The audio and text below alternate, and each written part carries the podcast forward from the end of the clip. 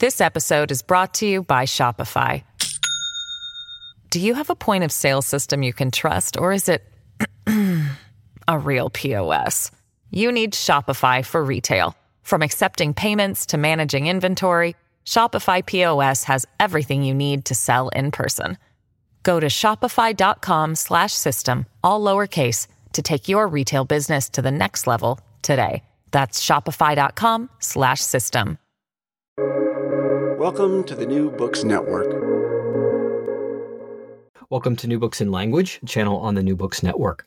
I'm Malcolm Keating, and today we'll be talking to Roger Kreuz and Richard Roberts, authors of Changing Minds How Aging Affects Language and How Language Affects Aging, published in 2019 by MIT Press.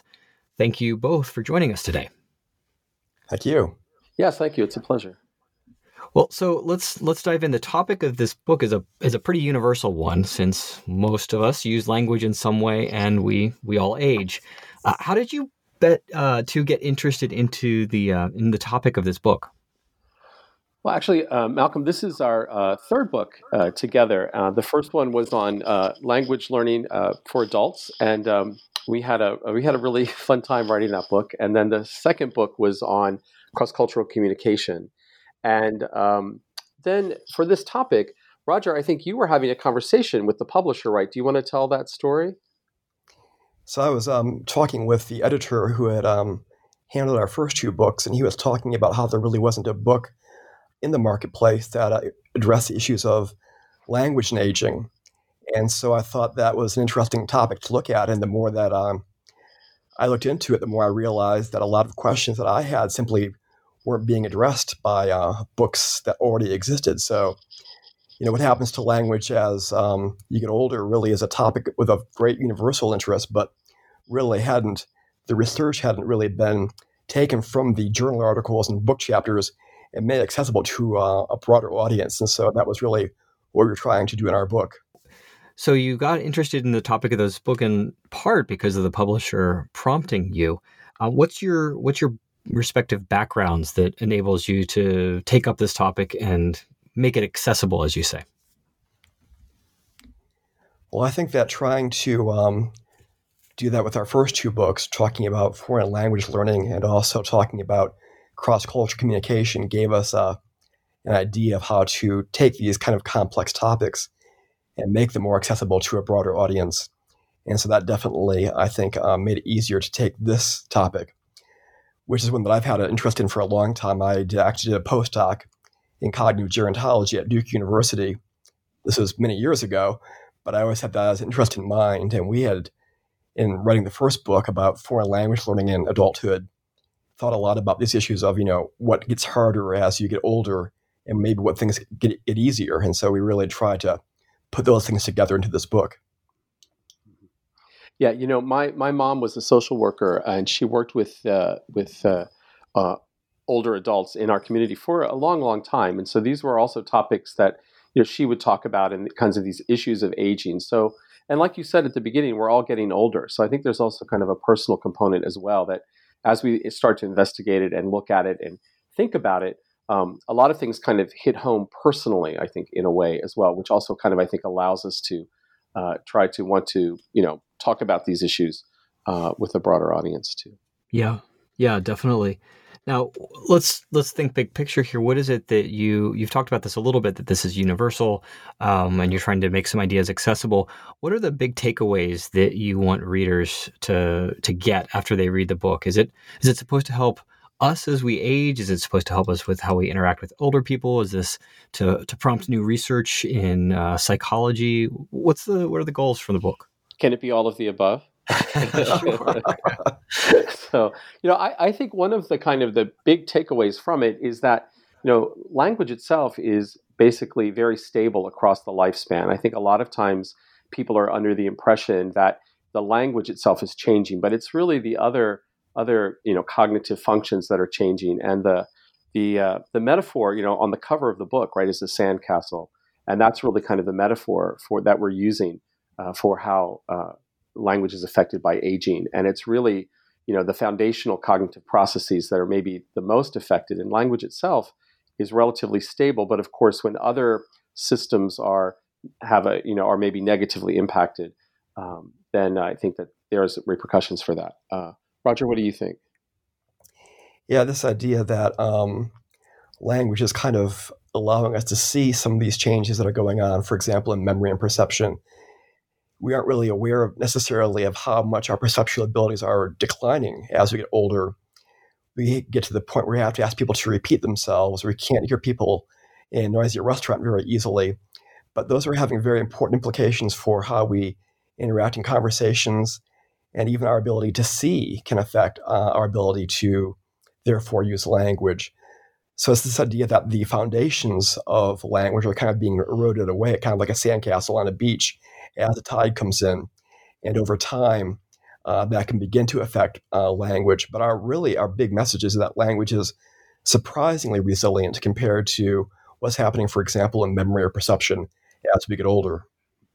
Interesting. Yeah, and we'll we'll talk about the the inner interactions of this. I'm sorry. Did, were you going to say something? Oh, uh, well, the other thing I was going to say was that uh, basically um, it's also not a passive process. I think another like big message for us is that um, you know sometimes people look at aging as something that happens to you, and I think that one of the things that we kind of highlight in this book is that um, it doesn't have to be like that. It's something that we are interacting with, and that there are um, you know, it, it's it's not just something that we, we can't do anything about. So I think it's a very hopeful. I think our message is very hopeful as well, in that there are lots of things that you can kind of do to, um, you know, age successfully, quote unquote. Uh, which, yeah. Great. Let's let's talk about some of these major concepts in terms of the processes like uh, vision and and hearing and, and some of these other key ideas because you start the book basically introducing readers who may not be familiar with with these um, concepts because you think they need to understand them in order to appreciate the uh, the studies that come come later in the investigation into the, re- the relationship between aging and um, and language. Now, in this space, we the time we have, we can't get into everything. But what are what are some of the big ideas that maybe our listeners need to understand in order to appreciate what you're doing? Well, I think one of the most important ideas that probably most people aren't aware of is this idea of a cognitive reserve. Research is showing that as people get older, some people seem to be much more protected from the ravages of the aging process compared to people who are um, not aging as well. And um, there are a number of factors that seem to be at work there. And we can talk about those perhaps in a little bit. But this idea that you might, in fact, have more gas in your gas tank, so to speak, that will allow you to deal better with uh, biological changes that are changing uh, the brain. That's really an important concept and one that I think a lot of people aren't aware of in terms of being a major determinant of, of aging well in terms of being able to use language. Yeah, I think you know we also talk a little bit about just how people study uh, aging, and we look at um, uh, the how the, the the research paradigms themselves actually have an impact on uh, the way in which we conceptualize aging. So, thinking about stages, for example, and um, when people talk about stages and they look at that, it's based on research that's done um, in a particular way. And so, I think we want to we try to kind of introduce a little bit of that to kind of let people know that um, when we talk about the results of research, they, they are, you know, the result is also a result of how it was conducted, not just of some you know, like pure phenomenon. I, I think we spend a little bit of time at the beginning of the book explaining that as well.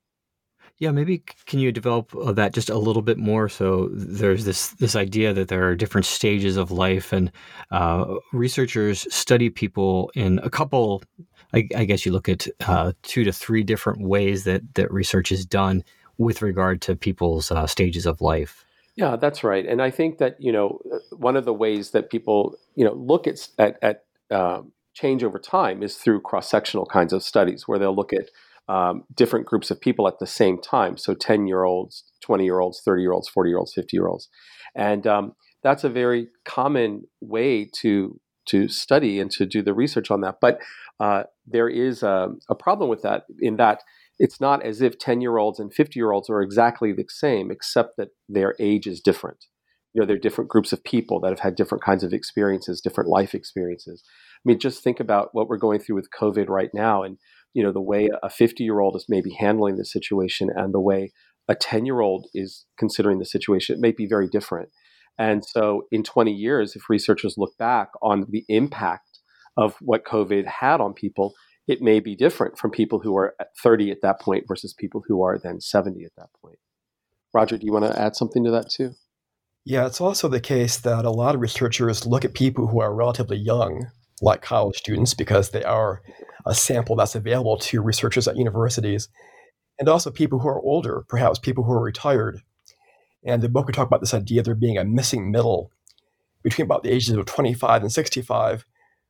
We simply know a lot less about language and language change during that period because there's so much less research being done on people who are in that middle part of their life. Comparing younger and older adults is important, and fine, but we also really try to emphasize in the book the studies that actually showed what's happening during the middle part of one's life as well, because that's obviously a crucial part of the story of how language is changing over one's right. lifetime. Right, and so I guess you you mentioned a, a little bit in that discussion that it, a, long, a, longitudinal longitudinal study would be great in the sense that you could follow someone, you know, group of people from age ten all the way up to age seventy five, but the that there are some challenges in actually uh, having those sorts of studies available to us. Yeah, right. We, we I mean, I, those as not being tenure friendly. You know, it's not easy to um, wait 50 years to publish your research. It's not something that uh, academia tends to uh, reward very, very much. Yeah. Yeah. Well, great. So um, we can kind of stop and introduce some of these concepts as we as we go along, where it's where it's relevant. But that I think that that sets up a little bit what kind of research we're we're looking at in this book, and we'll maybe as you as you talk about the studies, you can of course specify which which sort of study they are. Um, so uh, let me let me start with the uncontroversial stuff. So, what is it that is uncontroversial about how aging and language inter- interact? Um, if there is anything that's uncontroversial. Well, I, I think I mean one of the things we talked about is how stable it tends to be. I think we saw that you know over and over again, and uh, um, I, I, think I was struck by that a little bit. I kind of expected there to be more of that. Um, but there are some other things too. For example, uh, word finding uh, difficulty that does tend to increase uh, over time. You know, I just noticed myself having more difficulty finding words, and I I wonder sometimes is that just because I'm paying more attention to it, or is it because it's actually happening?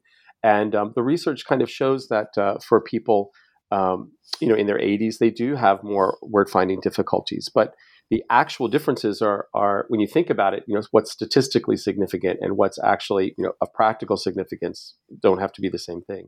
And so we're going from like maybe people in their 80s from having uh, four, you know, four times a week, maybe having these kinds of difficulties that they recognized. For younger people, maybe twice a week. So in practical terms, um, there might be more. Uh, but um, I mean, there really are more, but is it really practically different? Um, so I think that's a little, maybe a little bit uncontroversial. What do you think, Roger? Yeah, I definitely think that, um, judging from what we talk about in the book, that there are some very um, general phenomena that are uncontroversial. Working memory is clearly declining as people are getting older. Processing speed is declining as people are getting older.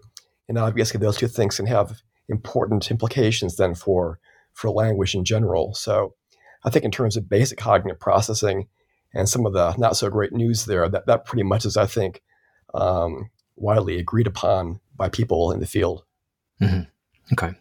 Now let's let's go back to um, and so we'll, we'll, want to talk about the way that your um, your cognitive processing impacts your language and so on. But let's go back just for a minute to Richard, what you just mentioned about the the word finding and whether that's something that is posing difficulties or it's just a matter of you know being maybe more salient to you. Uh, in the book, you talk about some research around that and, and about whether or not uh, maybe things like stereotype threat are playing a role. Can you talk a little bit about that? Either either one of you, Richard or Roger. Yeah, the idea of stereotype threat really comes out of work done on looking at African American versus white um, subjects in taking tests of ability. The idea being that if you are a member of a group for which there are negative stereotypes that might negatively impact your ability to perform a task that calls those abilities into question. And that's been documented uh, in a number of studies. but it's also probably having an effect uh, for older adults as well. If you're worrying about your memory and your word finding problems, and somebody gives you an uh, intelligence test, you're probably going to be more concerned about that than somebody who is um, uh, much younger. And so, as a result, this idea of a stereotype threat can um, manifest itself uh, for older adults as well. Did you have anything anything to add on to that? Richard? No, I, mean, I think that's that's yeah. right, and I think that sometimes you know, like we do that ourselves, right? Mm-hmm. Um, I have, you know, I might say I'm having a senior moment um, when someone who's 21 might have the exact same experience, but they won't call it a, unless they're senior in mm-hmm. college, I guess. But they won't call it a senior moment. right, and so this is um, this is a theme that seems to also emerge throughout the book. Is that it's not just the the processes that are going on, but it's a, a, way of sort of framing or thinking about those processes that is important for people to um, to reflect on. Oh, definitely, yeah. I think with the word finding stuff, particularly, um, some of the earlier research used what are called diary studies. They gave uh, younger and older adults blank books to kind of keep track of uh, their word finding problems over time and they found that the older adults had lots and lots of entries in their in their journals, and younger adults didn't have that many. But you really can't take away from that this idea that there really are differences, absolute differences, because obviously younger adults are, quite frankly, busier and probably don't write down every word finding problem that, that occurs to them. Older adults are very vigilant for the possibility of there being cognitive declines, and they have more time to kind of sit around and, and fret about it and write down these things as they occur. Later research followed up and found those differences, but the early research using diary studies really shows how it can be problematic to have a certain kind of study design because it, it might tend to uh, magnify and exacerbate these kinds of differences that may exist, but, but magnify them in a way that's not really appropriate. Hmm. Yeah, and so let's uh, maybe I'll ask this question now. Um, one of the things that comes up th- through throughout the book, and of course, any anyone looking at these kinds of studies, is the question of whether we're talking ca- causation or correlation, right?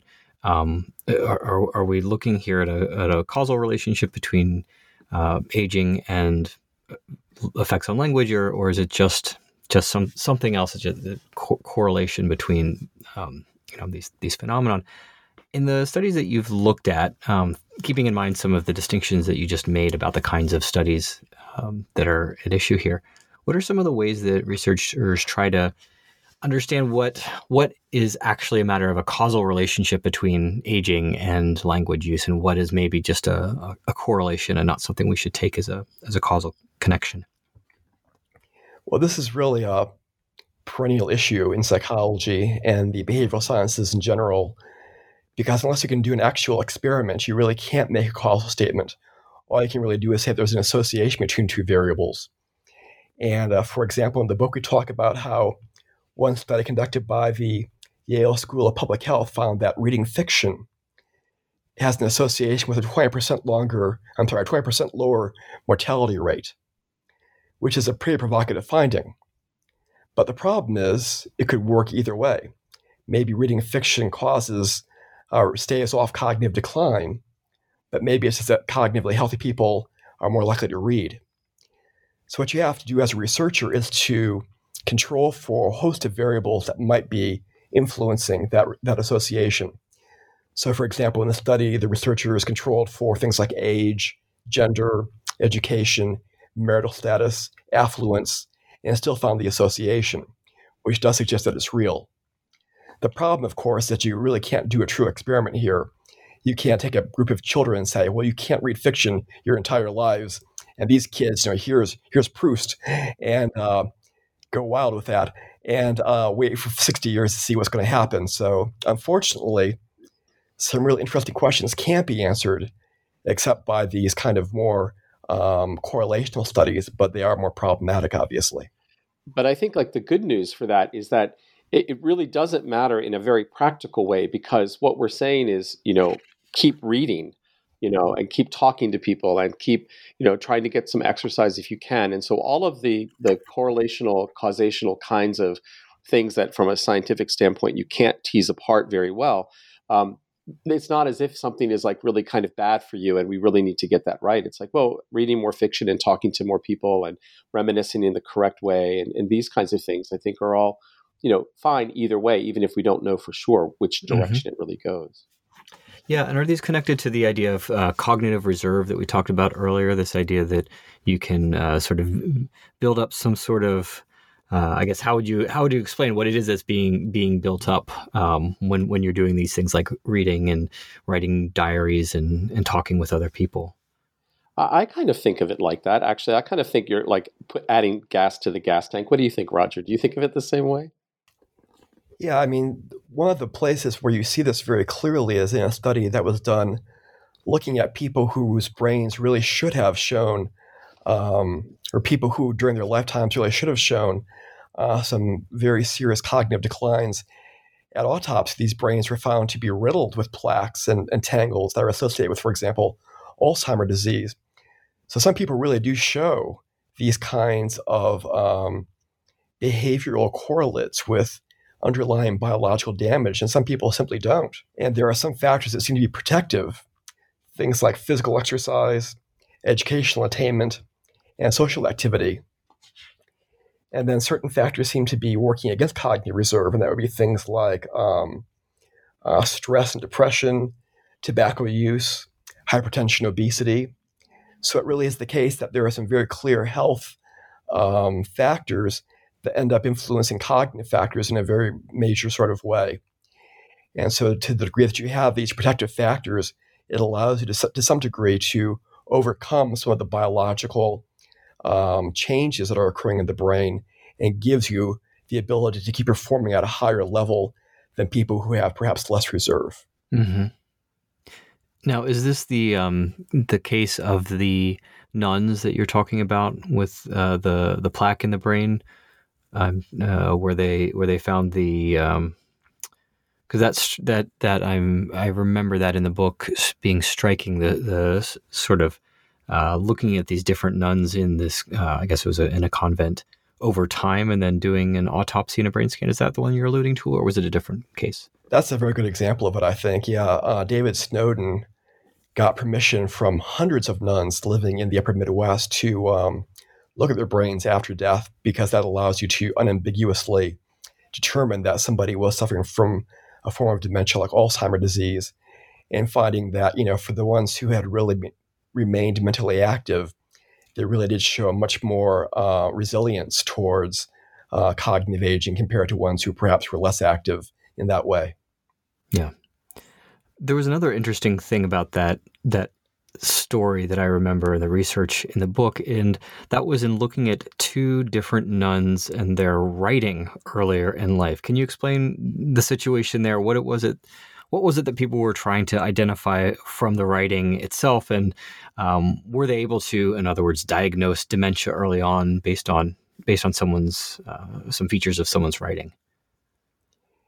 Yeah, so these nuns have been asked to write narratives when they entered the convents, basically in their late teenage, early 20s. And um, these narratives just got kind of filed away. So when David Snowdon was doing his research, he uh, could only work with the period of time for which he was actually given them, for example, these kinds of cognitive tasks on a yearly basis. And then one day he stumbled into the archives of this convent and discovered these um, narratives that had been written decades earlier by these nuns. And suddenly he realized he had a time machine. He could go back in time to see whether or not there were associations between writing style of these nuns when they were younger and their cognitive abilities later in life. And he did find, in fact, um, things like idea density seemed to be predictive of the nuns who would uh, show differences in terms of this um, um, developing dementia, that people with higher idea density decades earlier were showing less effect in terms of being uh, diagnosed uh, with dementia when their brains were examined after autopsy. Hmm.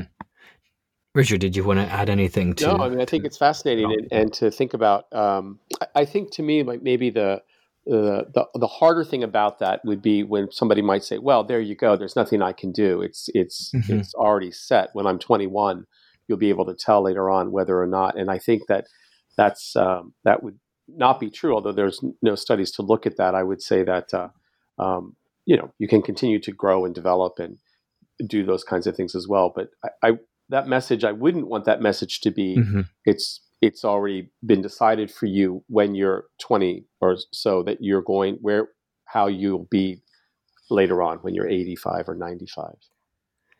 This episode is brought to you by Shopify. Do you have a point of sale system you can trust, or is it a real POS? You need Shopify for retail. From accepting payments to managing inventory, Shopify POS has everything you need to sell in person. Go to shopify.com/system all lowercase to take your retail business to the next level today. That's shopify.com/system. Yeah, and I guess uh, a, follow up question here about the relationship between things like idea density and vocabulary and grammatical complexity and things like dementia or Alzheimer's. Can we diagnose someone as having dementia or Alzheimer's on the basis of just their their language use? Is that is that a, a feasible diagnostic tool, or what are the limitations there?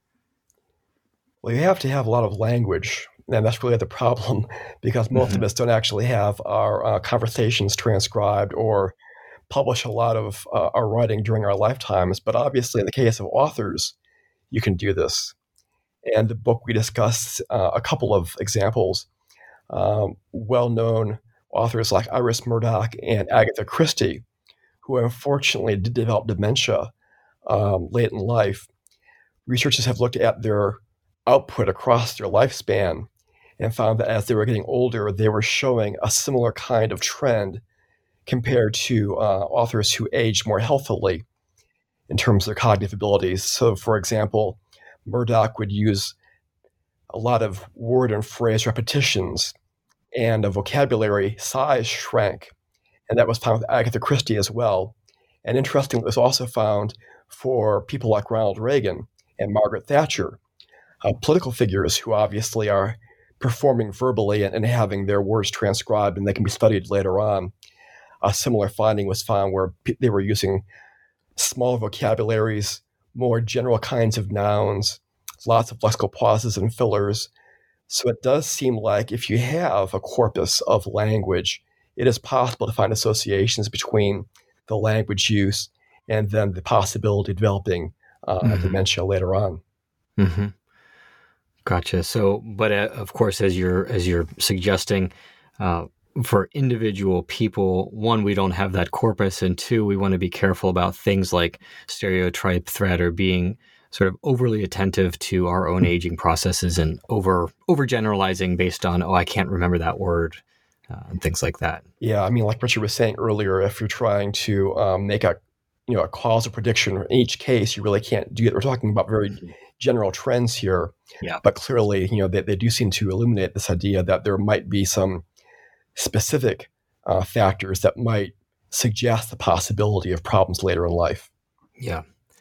let's talk. Let's turn to. Um, so we've been talking about writing a little bit, and we've been talking uh, about Alzheimer's and dementia. Let's talk about conversations. I think when I think when maybe people think about stereotypes about aging, um, many of which are sort of negative. One stereotype is often the idea of an older person who gets started on a on a story and then just kind of uh, rambles or or speaks at length and uh, isn't um, to the younger person making much sense or making sorts of connections. You talk a little bit about conversation in the book with regard to aging. What have researchers what have researchers that what have researchers found about conversation as one ages? Well, I think, you know, um, I find even for myself sometimes that when I'm talking to people, I feel like I'm rambling a little bit. And I think that one of the reasons why, and we talk about this in the book, is that, you know, older people's conversational goals might be very different from younger people's conversational goals. So, what I'm trying to do, uh, maybe for example, if I'm speaking to an audience of, of people who are much younger than I am, I feel like I need to give them background on why I'm saying the things that I'm saying. And I think that, for example, they may not, you know, they may not have been alive in the time period that I'm talking about. So I need to, I, I'm wanting to have a lot of context. And uh, the younger people maybe are feeling like, I don't really need all of that. Why are you going on and on about this? It was a simple question. And um, so I think that, you know, it's not that older people necessarily ramble like I'm doing right now. It's just that uh, they have a lot they want to try to say and they want to give a lot of context. And it, it's maybe interpreted differently by people of different generations. And I think it's true that younger adults really tend to have the attitude of, tell me what I need to know, give me this information. Whereas an older adult might want to just tell a good story and include lots of seemingly irrelevant detail and context, which might make somebody who is just wanting to get the information much more impatient. So it really is the case that you might see clashing discourse goals, explaining why many younger adults might find older adults more uh, discursive and, and less focused in terms of telling a story or you know transmitting transmitting information. Right. And, and do do these discourse goals uh, by age do those hold up in terms of across generations? Uh, or in other words, is it just young people today, quote unquote, or is this a sort of feature of younger versus older that holds up depending on regardless of the generation? That sounds like a great study. yeah, just thinking about that. Uh, yeah, I think that's very interesting, and I, I don't know for sure, Roger. Do you know of research for sure that would say that? Yeah, it's very difficult to do this cross generational research because, once again, like longitudinal work, it really takes a long time to kind of find out these results. But I think, I think it might be a little bit of both. There are probably differences as generations go past, but also differences just in terms of your perspective when you're younger versus when you're older. I, I was thinking, you know, to, uh, as you were asking that question, I was thinking about uh, comedy and stand-up comics, and I was thinking about the differences in the style of them. And when you think about, like, you watch Milton Berle or somebody from the 1950s in an old broadcast, and the way they tell a story and the way they're trying to get the laugh. And for comedians today, it can be it's very different over time. You know, these kind of old school people. So I think in a way, I, I don't know of a study of that. I'm kind of interested in trying to do something on that maybe, but um, it's quite interesting to think about those kinds of um, storytelling uh, discourse goals are very different. And um, you know, as you know, I'm in Japan, and in Japan, there's a tradition uh, of a, there's a storytelling tradition as well. Um, and uh, in the comedy places, it's called rakugo, and uh, they also have a very kind of set way of doing it that that hasn't changed much. But modern comedians in Japan don't tell stories the same way. So I think that's interesting. Yeah. Yeah, that that's that'd be interesting to. You could maybe just look at some look at some corpus and and see what uh, what comes up about it. You you mentioned culture a second ago. You talk also about uh, bilingualism and, and different languages, which uh, often go along with different cultures in the book. What's what's the relationship between bilingualism and uh, aging? Is, is there a, a, a difference in how we use the our, our multilingual abilities as we age? What's going on there? It's been uh, argued that um, knowing more than one language might be protective cognitively in terms of the effects of aging. And there was some early research that was quite convincing about that. But later research has tended to be a bit less um, clear in terms of showing there, there, there to really be a, a large bilingual advantage. There may be a small advantage for certain things, but um, it may not be as globally um, eff- efficacious as some people might think. It really is the case that um, learning a second language is really a, a wonderful thing for a whole variety of reasons. But if the primary goal is to try to think of it as being a form of brain training to um, uh, perhaps make the uh, possibility of dementia less. The research has not been kind to that idea over the last few years. There's also a publication bias. People who find differences tend to get published more easily. People who are not finding differences, that's that's a harder uh, kind of article to publish. And so, I think there might be some um, uh, issues going on with that as well, where it's it's really just kind of reflecting what kinds of work people have been able to publish on this topic as well. Mm-hmm, mm-hmm. Yeah, yeah. So, like go, you said, Roger, I mean, it makes your life richer to do it, though, right? I mean, that's the point. If you're doing it for the wrong reasons, I, I think then it might seem like an onerous task, but um, I think it just makes your life richer to study another language, regardless Definitely. of how old you are. Yep. Yeah. So one of the, I mean, one of the things that you talk about in the book is that that it does seem like there are limits cognitively in terms of um, how easy it is to acquire a language later in life. Of course, children are, are, are known to be better at acquiring multiple languages, and there's a certain age beyond which it you're you're not going to have the same kind of um, ability to um, speak it in uh, you know w- without a, a, an accent in the same way, things like that.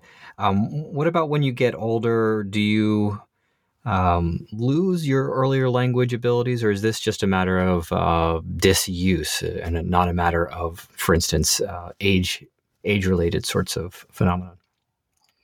Well, I, I, think that you know this is one of the things we talked about a lot in the first book, and it, it was about this idea of how adults just learn languages differently than children do, and um, and so you need to make sure that the way you're approaching the language as an adult maximizes the kinds of strategic uh, approaches and strategic thinking that adults use. Uh, rather than the very kind of heavily rote memorization aspects of kids. And like we're talking about in this book, you know, memory decline is one of those things that we kind of see. And so, an adult who's trying to learn a foreign language, if they're relying on rote memory as one of their, their main tools to get the language, that may not ultimately be as successful. Uh, whereas an adult who has a rich set of world experiences um, is using those experiences, up, drawing on those experiences to learn the new language. I think they'll have they'll enjoy it much more, and I think they'll have more success. Roger, what do you think? Yeah, I would definitely agree with all of that. And I think this idea that because you can't learn a language in later life without there being an accent, I think people really tend to a- attach too much emphasis on this, this idea of speaking with an accent. It um it really is not as big a deal, I think, as a lot of people would argue that it is. And in fact, some people would argue that it can be it can make you sound distinguished or charming. And so it's not always seen in a negative way. But I think this idea of being able to only think of yourself as fluent if you can talk and speak in a way that is indistinguishable from a native speaker is really the wrong kind of goal to have in, mm-hmm. terms of learning a, a second language. Yeah. Yeah, it's absolutely. In, in right. fact, it's, I find that like because I mean, in Japan, it's it people are it's clear that they know that I'm not Japanese when I'm speaking, but um, in other places where I might be speaking, the accent's quite helpful because it's a clue to others that um, for example, I may be saying something that might sound slightly rude, um, but because I have an accent, they'll say, "Oh, he's." I think you know probably just didn't get that phrase quite right there. Whereas if I could say it in a very, very perfect way without an accent, people might think, "Wow," like, you know. Uh, so right. in a way, the accent's a little bit. I think it's helpful for me, quite yeah. frankly. Yeah, I, I guess I was reaching towards some some sort of evidence of a of a difference between childhood and, and adulthood. But for folks who want to actually understand that, they should go to your your earlier books. It sounds like, and not not listen to my characterization there. Um, let's let's talk about memory though. You you memory keeps coming up here, right? As a as a component in what's going on in in aging and in language. What exactly is going on in memory as we age? Well, you've, you've used this term working memory. What is working memory? Why is that changing as we age? So, working memory is your ability to hold ideas in mind at the same time. So, like trying to hold in mind, for example, a, a shopping list or trying to mentally take off the items that you've already bought in a store. And in general, working memory is a problem for people as they get older. Um, our ability to easily work with and transform information in uh, memory is affected.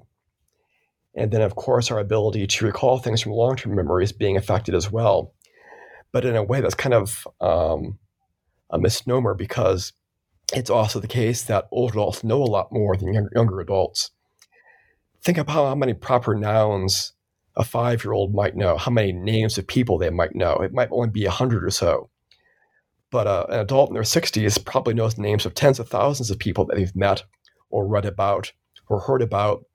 And so being able to pull any one name from memory at a given moment in time is going to be affected by a whole variety of factors, having to do things like context.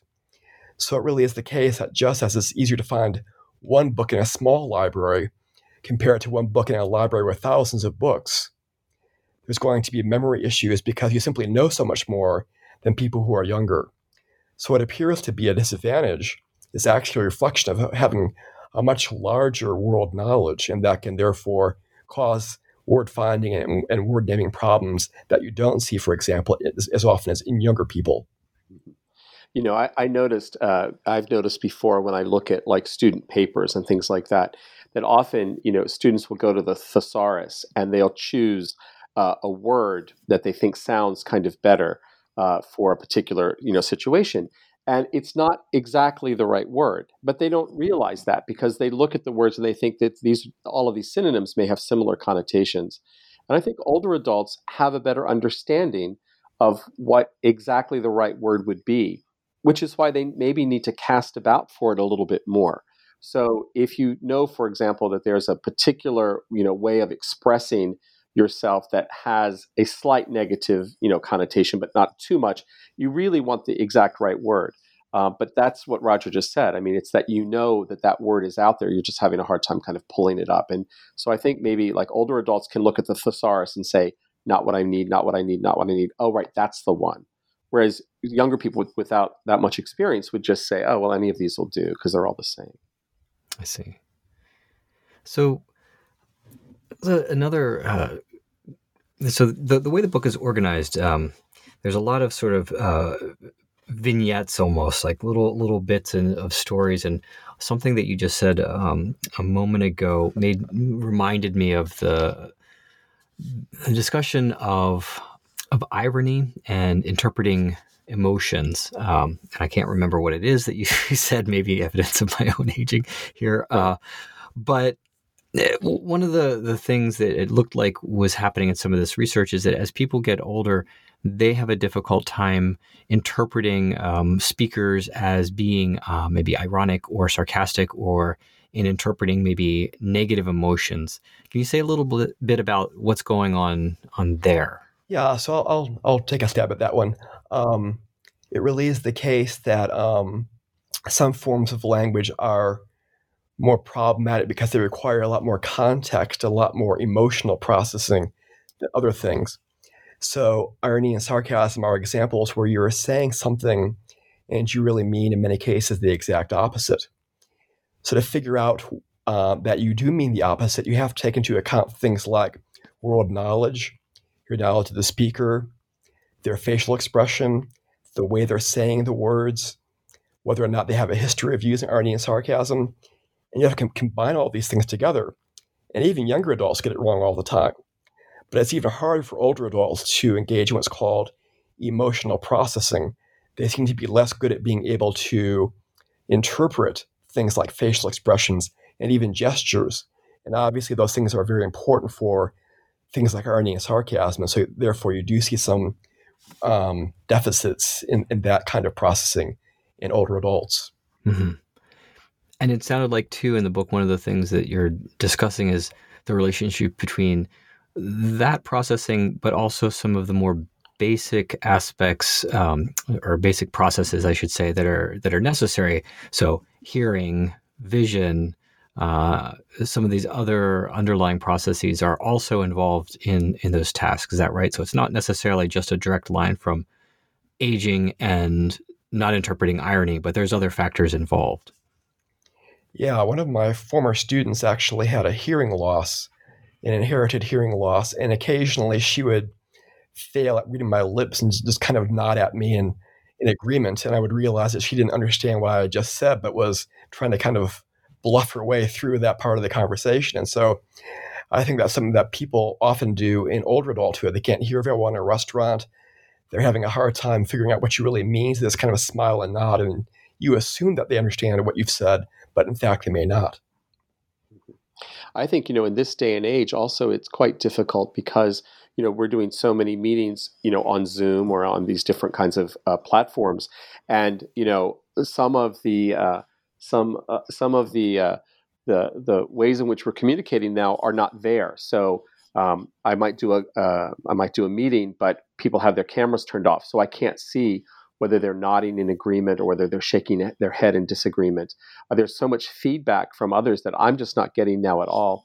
Um, I would be very hesitant to try to use um, a, a, a, figure of speech like irony in a meeting like that where I can't see the person, where I can't gauge what they're doing, where they can't see me roll my eyes or do those kinds of things. Um, so yeah, that's it's a very um, the communicative channels are are much uh, are, are much more confined, and I mm-hmm. think those kinds of things are hard. Yeah. Let me let me toss something out there. This uh, from from the book you you mention, um, of course, the whole book talks about uh, lots of different research, and it's you know it's nicely footnoted, um, nice summaries of, of the the research. One researcher uh, kind of popped out to me. This fellow, uh, Michael Ramscar. I'm not sure if I'm getting his name um, correct. He argues that uh, cognitive decline due to age is a myth, and this is something that you point out is is controversial. We've talked about some of the relatively uncontroversial um, components of, of, how aging affects language. What about this idea that cognitive decline due to age is a is a myth?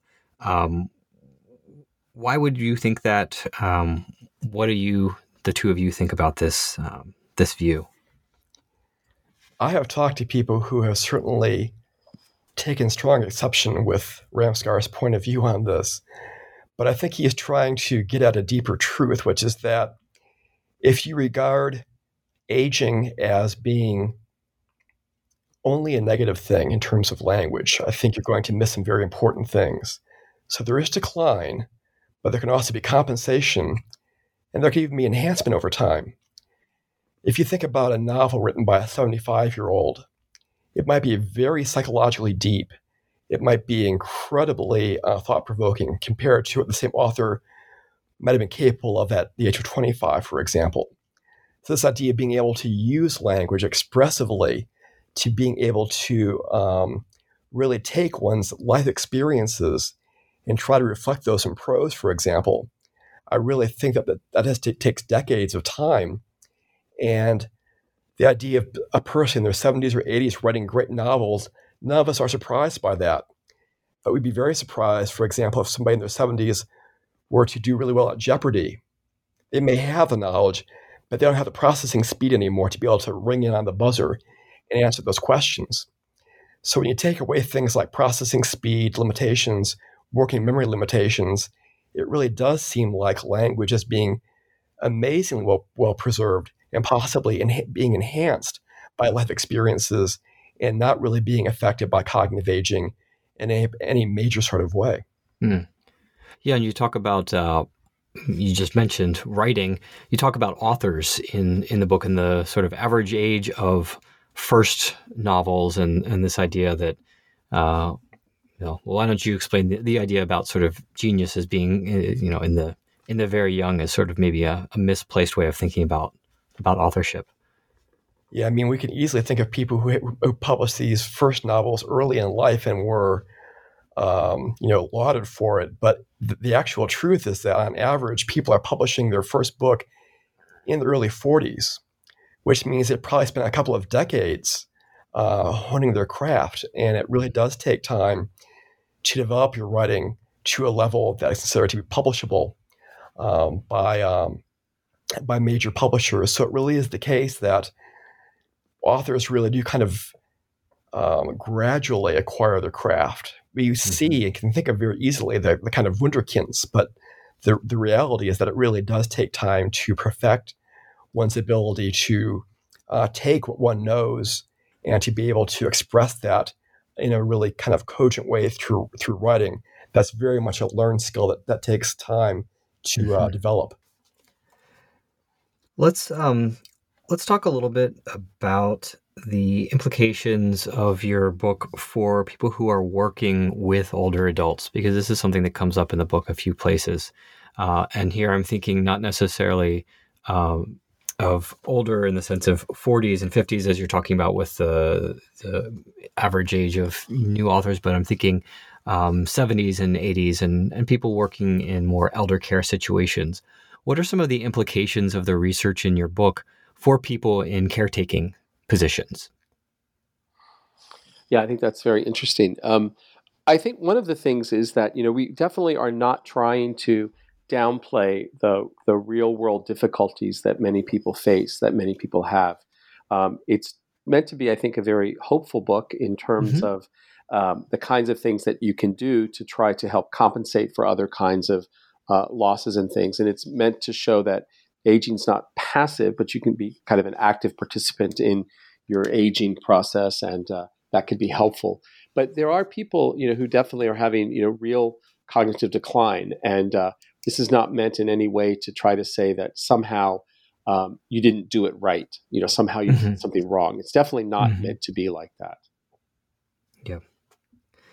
I guess what I was what I was thinking of here was the you had a section where you were talking about uh, speaking, like conversation with with people who are older and giving giving directions. Um, and some of some of the the research this goes goes maybe back, maybe back to the idea of um, when you're on Zoom, there's all these different cues, right, that we're that we're missing, uh, and that if people who are in say healthcare and other situations are trying to speak with older people um, there are different strategies that some research has shown are maybe better or worse. So, right, sort of idea of elder speak, and you you almost like a kind of a baby speak, where you speak in a certain way towards older people, may um, backfire in some context. Those those are kind of the things what I'm I'm thinking about here. Yeah, that's right. And you know, the, it's interesting about elder speak, which is that um, it's. Uh, it's one of those uh, things where people speak louder, uh, they speak slower, their pitch goes higher, they might be kind of sing-songy, almost speaking to an older person the way they would speak to their pet, for example, something mm-hmm. like that. And that can be very um, off-putting. Uh, it mm-hmm. can be very, um, it can seem offensive. But mm-hmm. actually, being a little bit louder, maybe speaking a little bit more slowly, um, that can be helpful, actually, mm-hmm. as well.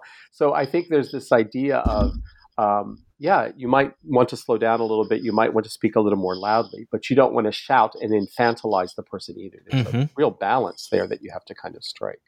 Um, so, mm-hmm. And there's research that shows that it's relatively easy to train caregivers not to use elder speak. Mm-hmm. once people are made aware of this and just understand the negative aspects of it, yep. that they can be um, they can learn quickly to not say things like, "Now have we taken our pills?" right. and realizing that you know using the we and mm-hmm. using you know this kind of um, patronizing language really can make people feel like they are you know um, being being uh, seen as being cognitively less able.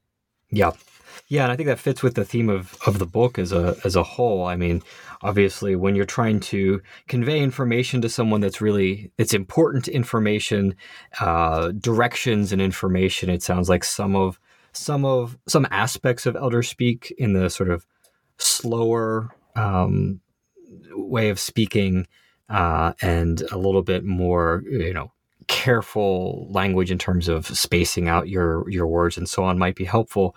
But then the the infantilizing as you as you say is a loads on this kind of negative um, stereotypes that that are um, bombarding uh, older older people. And i think one of the things that your book seems to to emphasize is just this idea that uh, aging happens to everyone, uh, and there are different strategies that that we can take that um, can help us meet our goals as we're in different stages of life, uh, and that that aging in itself is not something which is is negative or um, or diminishing even of our of our linguistic capacity. I would certainly I would certainly agree with that. Yeah. So, in the time we've got left, um, what are some other things, uh, maybe along those lines, or maybe something that we haven't talked about that you think uh, listeners should know about your book? Anything that we haven't covered? One thing that comes to mind is how difficult it is to report the research in its current state in an easy sort of way, because quite mm-hmm. often the research is mixed. It's not the case that there's a clear answer that there are six studies and all six have shown the exact same thing. Mm-hmm. So, for example, there's a body of research that shows us that some older adults seem to have problems interpreting metaphors, things like the surgeon was a butcher or my job is a jail. There is some research that suggests that older adults may actually have trouble understanding metaphors compared to younger adults. And mm-hmm. the reason might be that they're having a hard time inhibiting the inappropriate associations of that metaphor, whereas mm-hmm. young adults kind of just home right in those appropriate associations. But then there are other studies that don't show that effect. And so in the book, we really are forced to say, well, there are two or three studies that show this, Mm-hmm. and two or three studies that don't show that effect. And so the jury is still out, and that is this kind of science as it works. And over time, we'll probably know more. But right now, we can't say for sure. Right. And I'm sure that many readers are going to find that frustrating, but I think it's honest because you really can't um, uh, get people to appreciate the complexities of research without understanding that it's not always black and white. It's not always cut and dried in terms of what we know and what we don't know. So that's probably the Yeah. hardest thing in terms of telling a good story. You have to keep saying, but Mhm. this and but there's that. So that Mhm. that that does make it harder, but you have to do it because that really is the truth. Richard, did you have anything to No, add that we totally, I totally about? agree with that, and I, I think that you know that's why when you look at the book, there are so many footnotes in the back. You know, there's so Mhm. many references and footnotes, and uh, I think that's absolutely right. We try to kind of you know present a, a story and a perspective on it, um, but you know Roger's absolutely right. There are lots of caveats and things as well, and um, you know I hope people would read it and say, "Oh, this." Makes sense to me, and this is consistent with my own experiences and things. But it's not always like that, and uh, you know, I think we we recognize that. Yeah, well, it does. It has a, a great section of references. So if if readers are are inclined to look at the studies themselves, they're they're in well in a good position to do that along along with the notes. And and the other thing that we didn't mention that I should probably note is that we we have uh, not just the illustration on the front of the book, but throughout the book you have uh, illustrations by an illustrator that I guess you've worked with worked with before and um, who who there's a little bit of a story with him and language in the book that I won't spoil, but uh, the the illustrations are are fun. It's uh, not often the case that you read an academic uh, book in in in you know about uh, academic research that has uh, has fun illustrations in it. So that's well, nice. we'll let him know that you that you said that he'll be thrilled. Oh, good. Yeah, I, Yeah. I, I enjoy them a lot. Great. Uh, so what are you what are you working on now? Are you co-authoring something else together? Do you have independent projects? What's what's keeping you busy right now? Well, Roger needs to talk about his new project. Yeah. Well, I um recently finished a manuscript on miscommunication, Mhm. and I currently am um, um, my, literary agent is, is is looking for a publisher for that book right now. So Oh, I'm great. hoping to be able to say in a few months that I'd that will be impressed. So Great. I spent about the last year and a half working on that project, just trying to really pull together a lot of different strands of research, looking at different ways that people misunderstand what they see, what they read, what they hear. hmm And so, uh, once again, kind of trying to embed stories and examples kind of in the same way that we did in this book. Mhm. But in the future, Richard and I have now done three books together, and Yep. we're really hoping to um, collaborate in the future. Writing together is a lot of fun because writing Yeah. by oneself is hard. and, and being able to share that with somebody else and to kind of work things through with with another person, there's a lot to be said for that. So I really enjoy writing with um, somebody else and writing with Richard because it really does make the job uh, much easier a lot more fun, actually. hmm Well, that's very nice of you to say. You know, Roger and I, we've known each other since 1988, so we've had lots of lots of time to to do things together. That's that's really a lot of fun. So I look forward to doing something like that too. I'm moving. I'm in Japan now, but I'll be in. I have to learn Portuguese next year. Uh, Oh. I've studied it before, but I'm going. My next place to go is Brazil. So that's Great. kind of my next concentration. Is Great. trying to get Portuguese. Because so you because you are a foreign service officer. That's, your right. primary. That's your day job. So you get to get to move around. That's right. the- That's right. The world. How how long will you be in in Brazil? Three years. Three years. Yeah. Great. Get a chance to to get to know the area then. And um, Roger, you're you're still at University of Memphis there. Yes. Yeah. All right. Well, I look forward to seeing what the two of you come up with next. And uh, Roger, good luck with the uh, the the manuscript. Thank you. And um, thank you both for your time. And um, I appreciate it very much. It was a great book. Uh, the link will be on the New Books uh, website as usual for listeners who are interested in uh, picking it up. Great. Thank you very much. Thanks. It was fun. Yeah, it was fun. Thank you. All right. Thanks.